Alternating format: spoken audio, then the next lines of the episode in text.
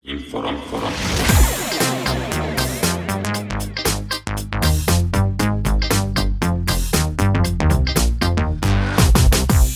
Dobrý deň, milí poslucháči.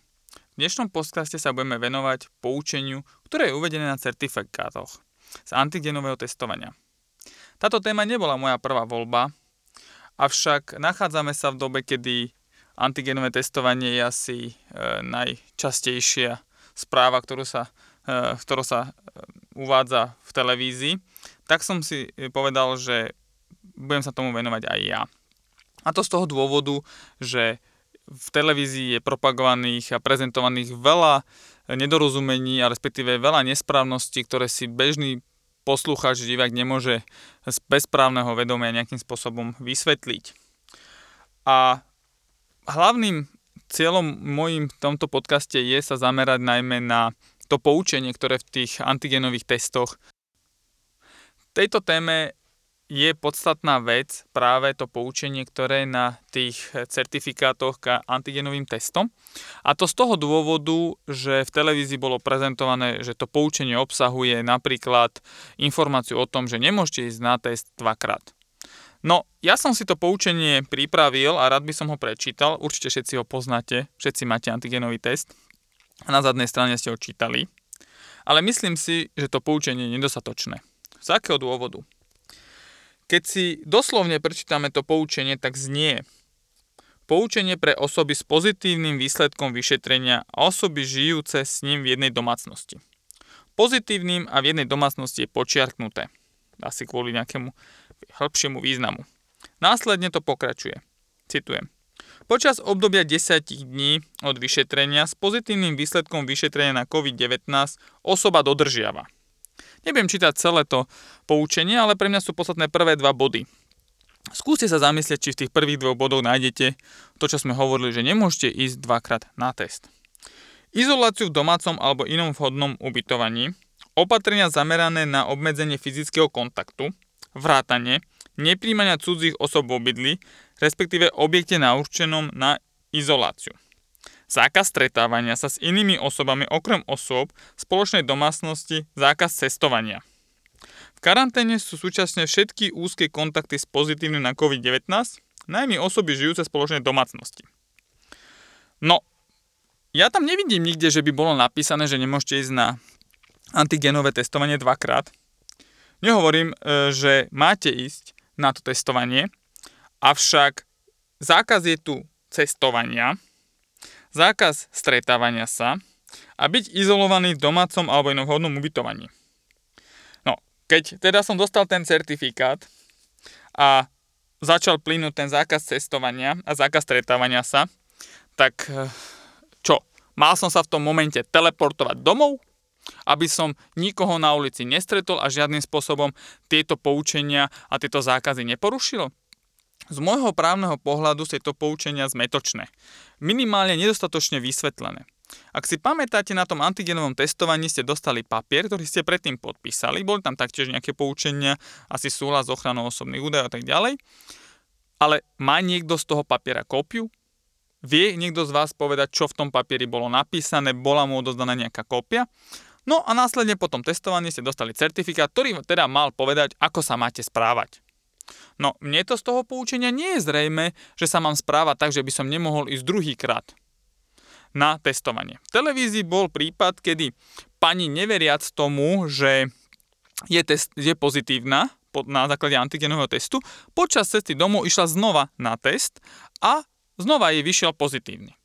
Vznikla okolo toho taká bublina, bolo to medializované, následne ona išla na PCR test, ktorý bol negatívny. V televízii sa hovorilo, Uh, hrozí jej trestné stíhanie za trestný čin, je to priestupok, možno to dať pokutu. Tak skúsim vysvetliť, že aký trestný čin by to mohol byť a aký priestupok by to mohol byť. A teda či to je také katastrofické, ako to bolo prezentované. Ak bereme do úvahy teda, že nemôžeme ísť dvakrát na ten istý test, áno, aj keď to v poučení vyslovne nie je uvedené, a to poučenie má byť záväzné tým pádom teda, tak mohla sa dopustiť priestupku podľa zákona 355 2007 o ochrane podpore a rozvoja verejného zdravia.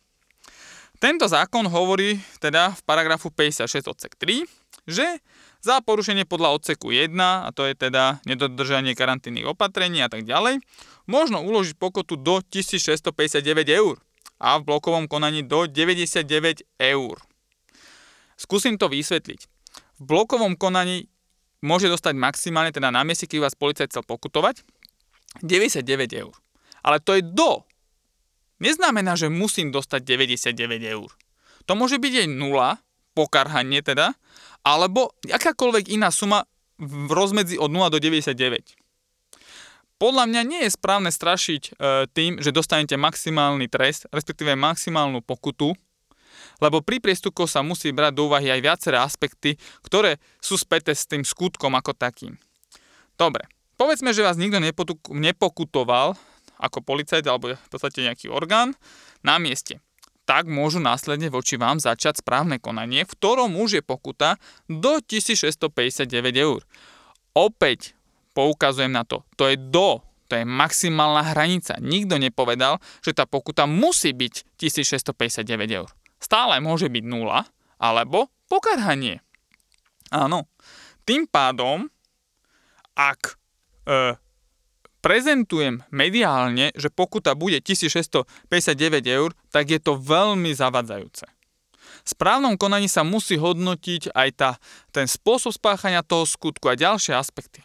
A keď pani nakoniec urobila test cez PCR, ktorý je teda viac ako antigenový a vyšiel výsledok negatívny, tak nemôže byť predsa, predsa priestupkovo stíhaná ani trestne, lebo nenaplnila skutkovú podstatu toho daného priestupku. A v televízii sa potom povie, teda zo stranou štátnych orgánov, že no tak zrejme v tomto prípade asi ju nebudú pokutovať. Nemôžeme prezentovať predsa, že asi alebo musíme súľadiť so zákonom.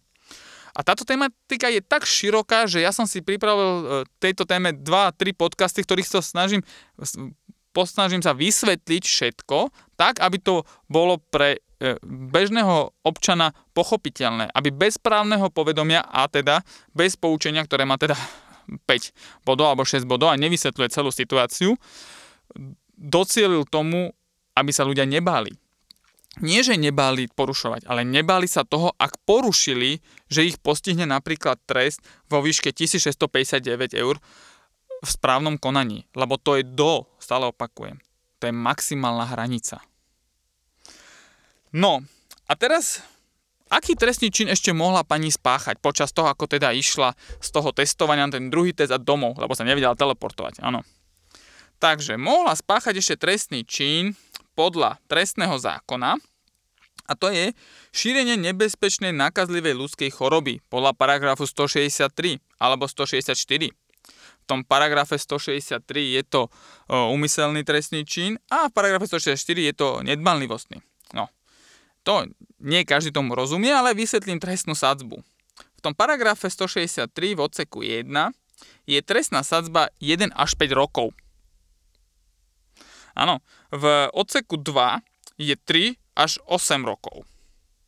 A v odseku 3 je to 4 roky až 10 rokov. Áno. A ten odsek 3 je pre nás podstatný, lebo v odseku 3 je to v prípade spáchania za krízovej situácie. No a v, v paragrafe 164, ktorý je teraz nedbanlivosti, je to od e, odňatia slobody až na 3 roky. A v odseku 2, teda závažnejším spôsobom, ak to bolo spáchané, alebo bola spôsobená ním ťažká ujma na zdravie alebo smrť, je to rok až e, 5 rokov. Tak ja sa teraz pýtam, keď antigenový test mi povedal, že som pozitívny. Druhý antigenový test mi povedal, že som pozitívny. A nakoniec tretí test, ktorý bol PCR, povedal, že som negatívny. Dopustil som sa tohto trestného činu. Mohol som ja vôbec šíriť nebezpečnú nakazlivú chorobu a v ktorom momente? Tak do momentu, kým som nemal ten PCR test, tak som ju ako keby šíril. A od momentu, ako som dostal ten PCR test, tak už nešírim. Tak to, ne, to nedáva logiku a, a vyhrážať sa e, prostredníctvom televízie a, a médií a povedať, že môže byť trestne stíhaná, no treba to doplniť. Môže byť trestne stíhaná, ak teda naozaj sa dopustila toho skutku, ak naozaj je šírila tú nebezpečnú nakazivú chorobu a naozaj niekoho nakazila.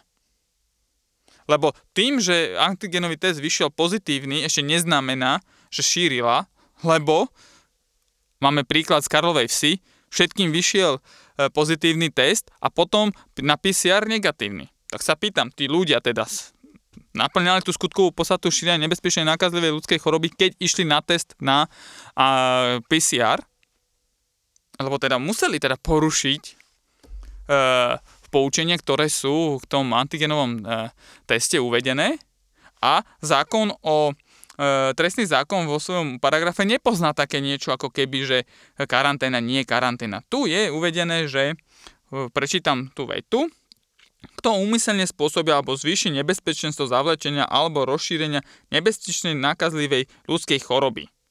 Potrestá sa odňatím slobody na 1 až 5 rokov. No ja osobne si myslím, je to môj názor, nemohol ani vo vzťahu k tej pani dojsť naplneniu tejto skutkovej podstaty. E, druhá vec je, že dostať, alebo respektíve byť pod hrozbou sankcie, trestu v hraniciach medzi E, to bolo pri krízovej situácii to je 4 e, až 10 rokov. To je, to je nezmysel. Nezmysel vo vzťahu k tomu, keď tá osoba reálne je jej správanie tej osoby nemohlo mať takýto spoločenský následok, že je potrebné, aby bola stíhaná, potrebné, aby došlo nejakej náprave vo spoločnosti, aby to bolo preventívny trest a tak ďalej, tak ďalej. Teda, môj, podľa môjho názoru, ak aj začne akékoľvek orgán alebo trestnom konaní niekto stíhať takéto osoby, tak to bude v rozpore s e, ústavou a v rozpore s aj teraz vydávanými e, rozhodnutiami úradov, lebo je tak nezrozumiteľné sú vydávané, tak e, rýchlo a v takom veľkom počte, že nielen e, advokáti, ale bežní ľudia vôbec sa v tom už nemôžu vyznať.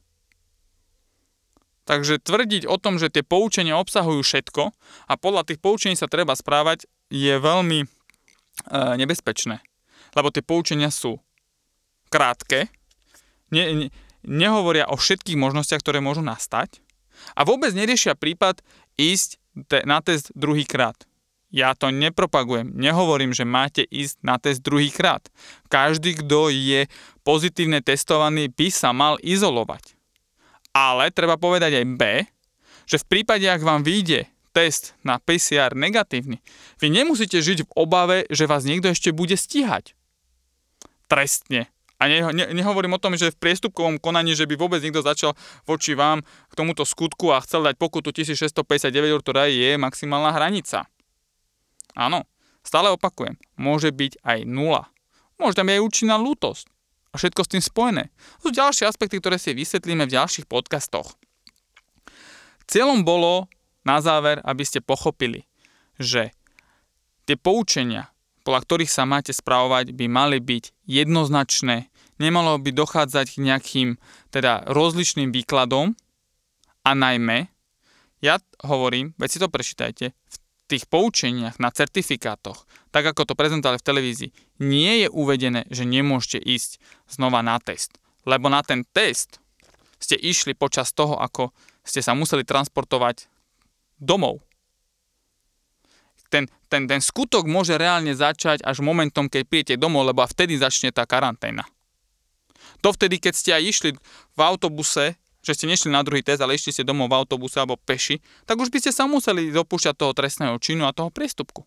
Lebo ste nemali možnosť ako sa teleportovať domov a nešíriť tú nákazlivú chorobu. Ak som niečo nevysvetlil dostatočne, kľudne nám môžete napísať. Ak e, ste sa trošku ukludnili v tom, že ne, nemusíte sa báť tej pokuty, nie preto, že by ste to mali opakovať alebo robiť, ale preto, že tá pokuta by vám nemala byť udelená už len z toho dôvodu, keď máte PCR test, ktorý hovorí, že ste negatívny. Lebo tým PCR testom ste ako keby vymazali ten váš skutok. Nikoho nepodporujem v tom, aby porušoval predpisy, ale je potrebné si povedať, že predpisy majú byť jasne zrozumiteľné ľahko pochopiteľné pre bežného človeka a najmä nie zmetočné. Lebo čo si máme pod tým e, zákazom cestovania vysvetliť? Áno?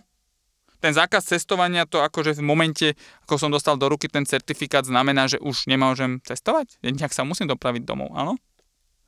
E, zákaz stretávania sa Áno, fyzický kontakt obmedzi. Čo znamená fyzický kontakt? To znamená, že sa nemôžem nikoho dotknúť, hej, po ceste, ak pojem domov. Alebo by som sa, by som sa mal každému vyhnúť. No, bolo by hodné, keby toto sa prezentovalo, respektíve e, dovysvetľovalo, keď už nie je priestor na tom certifikáte to všetko napísať, tak poskytnúť poučenia a nie, a nie len v slovenskom jazyku. Na tie testovania chodia aj osoby, ktoré nevedia slovenský jazyk, napriek tomu to popodpisujú a, e, a potom budeme voči ním vyvodzovať trestnoprávnu alebo prestupkoprávnu zodpovednosť za to, že sa teda neriadili poučením.